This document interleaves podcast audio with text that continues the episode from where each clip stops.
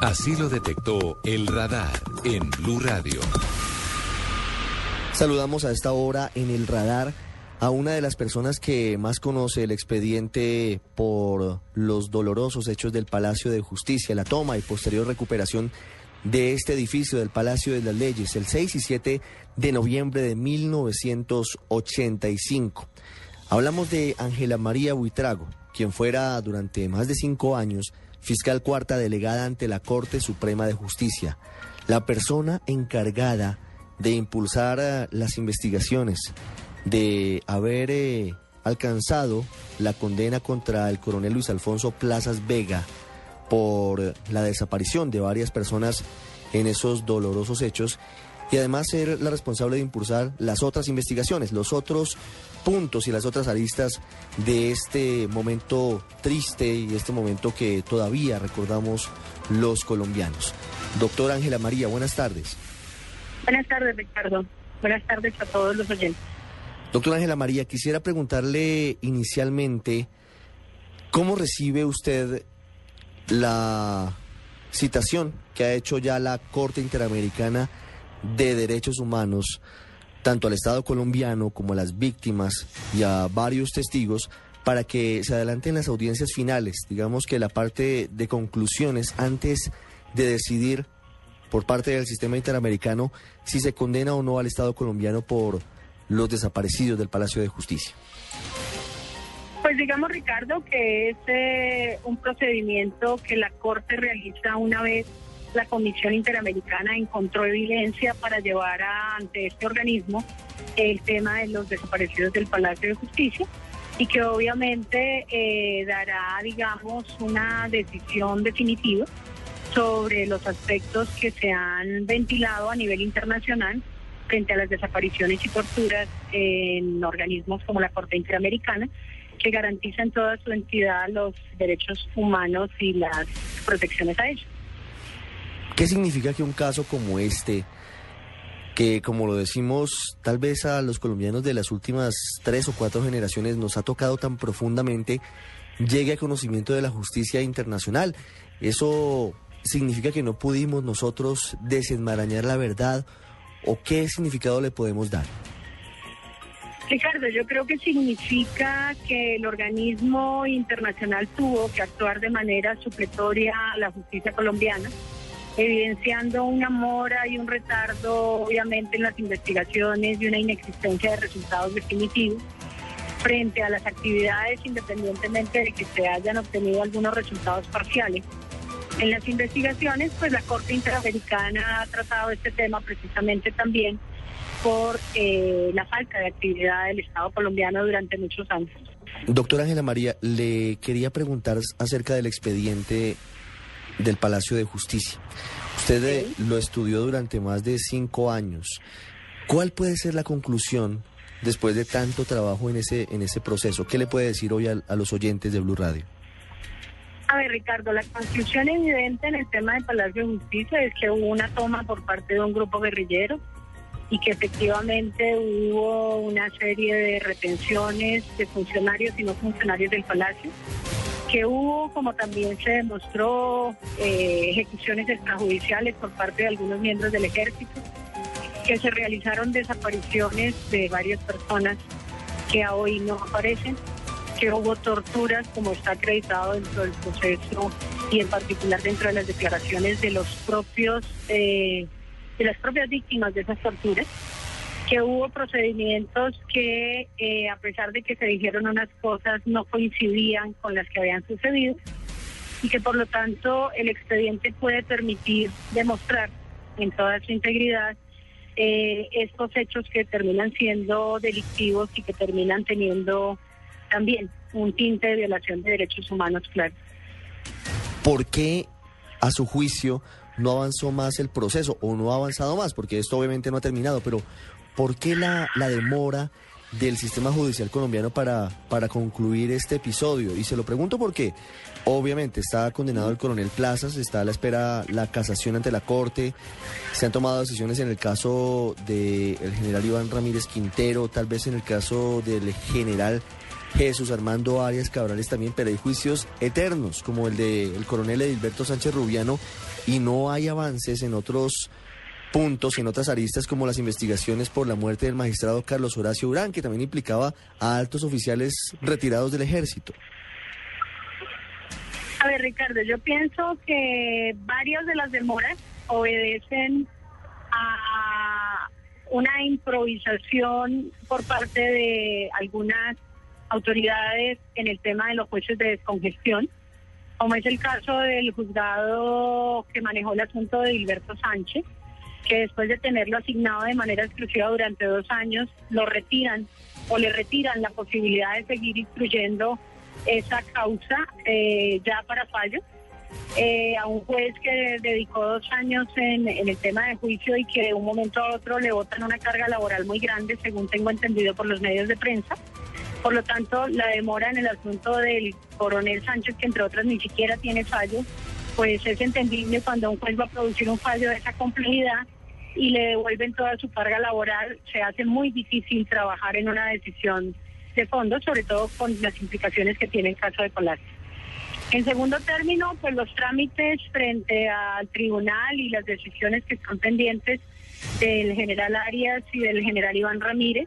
entiendo que tuvieron una demora también porque se tramitaron unas incompetencias por parte del tribunal que fueron absueltas por la Corte y que posteriormente, me imagino, eh, al devolverse, pues los magistrados estarán trabajando sobre la base de ese asunto. El tema de una casación como la que está interpuesta en el caso del coronel Luis Alfonso Casas Vega, que es bastante compleja y que tiene una relación directa pues con una serie de elementos que se, se alegan en sede de casación, pues diríamos que tendrían que tener una dedicación absoluta para poder resolver ese asunto y con todos los, los temas que involucra esto, pues yo creo que el tiempo que, que se han tomado también puede ser esperando, me imagino, decisiones a nivel internacional, pienso yo. Hace algunos días, el Estado colombiano envió una carta a la Corte Interamericana de Derechos Humanos, exactamente la envió el pasado 17 de octubre, en la que acepta la responsabilidad parcial del Estado colombiano en las torturas y el secuestro durante varias horas de Yolanda Santo Domingo,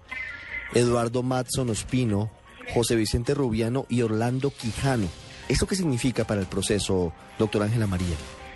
Eso significa que parte de las pretensiones frente a este tema de torturas pues van a tener que ser falladas en contra del Estado a pesar de la admisión. Pero me parece un hecho muy muy rescatable que se haya aceptado, que lo que está demostrado sea aceptado ante la Corte, porque la evidencia que se recogió pues demuestra claramente que eso sucedió. Me parece que es un acto de lealtad y de, y de ética de, del Estado reconocer que ha cometido un error y que obviamente pues al reconocer el error eh, trata es precisamente de demostrar que puede estar protegiendo los derechos humanos de, de manera mm, real. Porque eh, digamos que otro comportamiento lo que hubiese demostrado o lo que demostró en un momento frente a la contestación es que al Estado no le importaban esos hechos y los iba a negar a cualquier a, a cualquier precio. Me parece que ese reconocimiento es muy válido y va a terminar de todos modos siendo responsable por esos hechos ya admitidos, porque es una parte de reconocimiento frente a esa responsabilidad. Sí, los iba a negar cuando el agente del Estado colombiano para este proceso era Rafael Nieto Loaiza. Ya se cambió el agente y ahora es el doctor Julio San Pedro, entre otros, y se ha visto el cambio en la posición del Estado frente a esta situación que afronta ante el sistema interamericano. Mire, doctora Ángela María, durante ese tiempo que usted llevó el expediente y usted con alma de investigadora, ¿cuál cree que fue el principal hallazgo dentro del proceso? Bueno, hallazgos hubo muchos desde el punto de vista de la investigación, pero digamos que hay muchas cosas que generaron eh, hallazgos eh, muy llamativos, como era afirmaciones que se hacían de hechos que después se corroboraron que no eran ciertos o que eran parcialmente ciertos o que diferían en aspectos esenciales, lo que implicaba decir que dentro de la investigación de Palacio se pudieron demostrar algunos elementos que ni siquiera quisieron ser reconocidos en primera instancia ni aún en segunda instancia por eh, los partícipes de estos hechos. Y que a través de la prueba se pudo demostrar cabalmente que eh, los comportamientos realizados en particular por algunos miembros del ejército fueron realizados con, conocimiento de muchos de los otros miembros frente a algunas de las personas que están allí, bien en condición de víctima o bien en condición de desaparecidos. Usted eh, en sus eh, exposiciones ante los jueces y los magistrados en este proceso Doctora Ángela María Buitrago hablaba de la posibilidad de que hubiese existido un pacto de silencio, de que hubiese existido casi que un pacto del establecimiento para no investigar eh, estos hechos. Más allá de que eventualmente el Estado colombiano sea condenado por la Corte Interamericana por los desaparecidos, y usted conociendo el expediente, conociendo los sujetos procesales, las personas investigadas, los militares eh, que están siendo indagados por los desaparecidos, con la mano en el corazón, usted obviamente es su opinión, pero cree que existe aún la esperanza de encontrar eh, los despojos de, estas 11 personas, al menos 11 personas, podría ser algunas más, que entraron el 6 de noviembre al Palacio de Justicia, el 6 de noviembre del 85, y de quienes nunca más se volvió a saber? Ricardo, yo tuve la esperanza siempre de que se encontrara el paradero de esas personas y se pudiera obtener por parte de las personas que tuvieron el acceso y el control de ellos la información. Lamentablemente nunca se pudo y sobre esos supuestos digamos que la esperanza de encontrar los rastros de los desaparecidos se va diluyendo en la medida en que la, el silencio se hace mucho más fuerte, pero además el Estado colombiano eh, cierra y basta ver la, la contestación de, demanda del, del Estado ante la Comisión, ante la Corte Interamericana, cierra la posibilidad de reconocer y sobre todo de hacer un llamado de atención ético, moral y en términos claros de responsabilidad de Estado a quienes pudieran haber participado para que por lo menos dijeran dónde estaban los desaparecidos del Palacio de Justicia. Me parece que las posiciones que ha asumido el Estado lo que demuestran es que eh, o, les, o le es indiferente el resultado que se obtuvo en el tema de Palacio en violación de derechos humanos, o simplemente lo justifica desde el punto de vista de que era una operación del Estado. Y eso me parece que tiene un contenido muy fuerte en términos de buscar y de encontrar de verdad a los desaparecidos del Palacio de Justicia. ¿Puede haber esperanza en medio de todo? Cada vez es más distante esa lucecita, pero ¿usted cree que todavía existe esa posibilidad de encontrar los, los despojos de los desaparecidos del palacio? Ricardo, yo no podría hablar de despojos porque realmente para mí, en mi convicción y en mi, y en mi criterio particular que tuve la prueba al frente, para mí están desaparecidos. O sea, yo, yo pienso que esas personas, eh, no sé si estarán en algún lugar, no sé si haya despojos como tú los llamas, porque para mí en efecto práctico están desaparecidos. Y lo único que te podría decir yo es que yo sí apelaría, como así hubo personas que declararon en el proceso del Palacio de Justicia y que después hemos sabido que se han retractado y que han tenido toda una serie de comportamientos erráticos frente a este tema también por las presiones que se viven en este asunto. Yo creo que quienes saben qué pasó con ellos sería un acto de justicia que le informaran a la familia que ha vivido 28 años de su existencia en función de saber qué ha pasado con ellos. Y creo que no solamente son los 11 desaparecidos que se hablaban, hay más desaparecidos.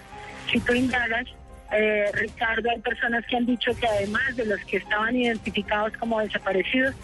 hay otras personas que desaparecieron en Palacio de Justicia. Creo que sería un acto de dignidad del Estado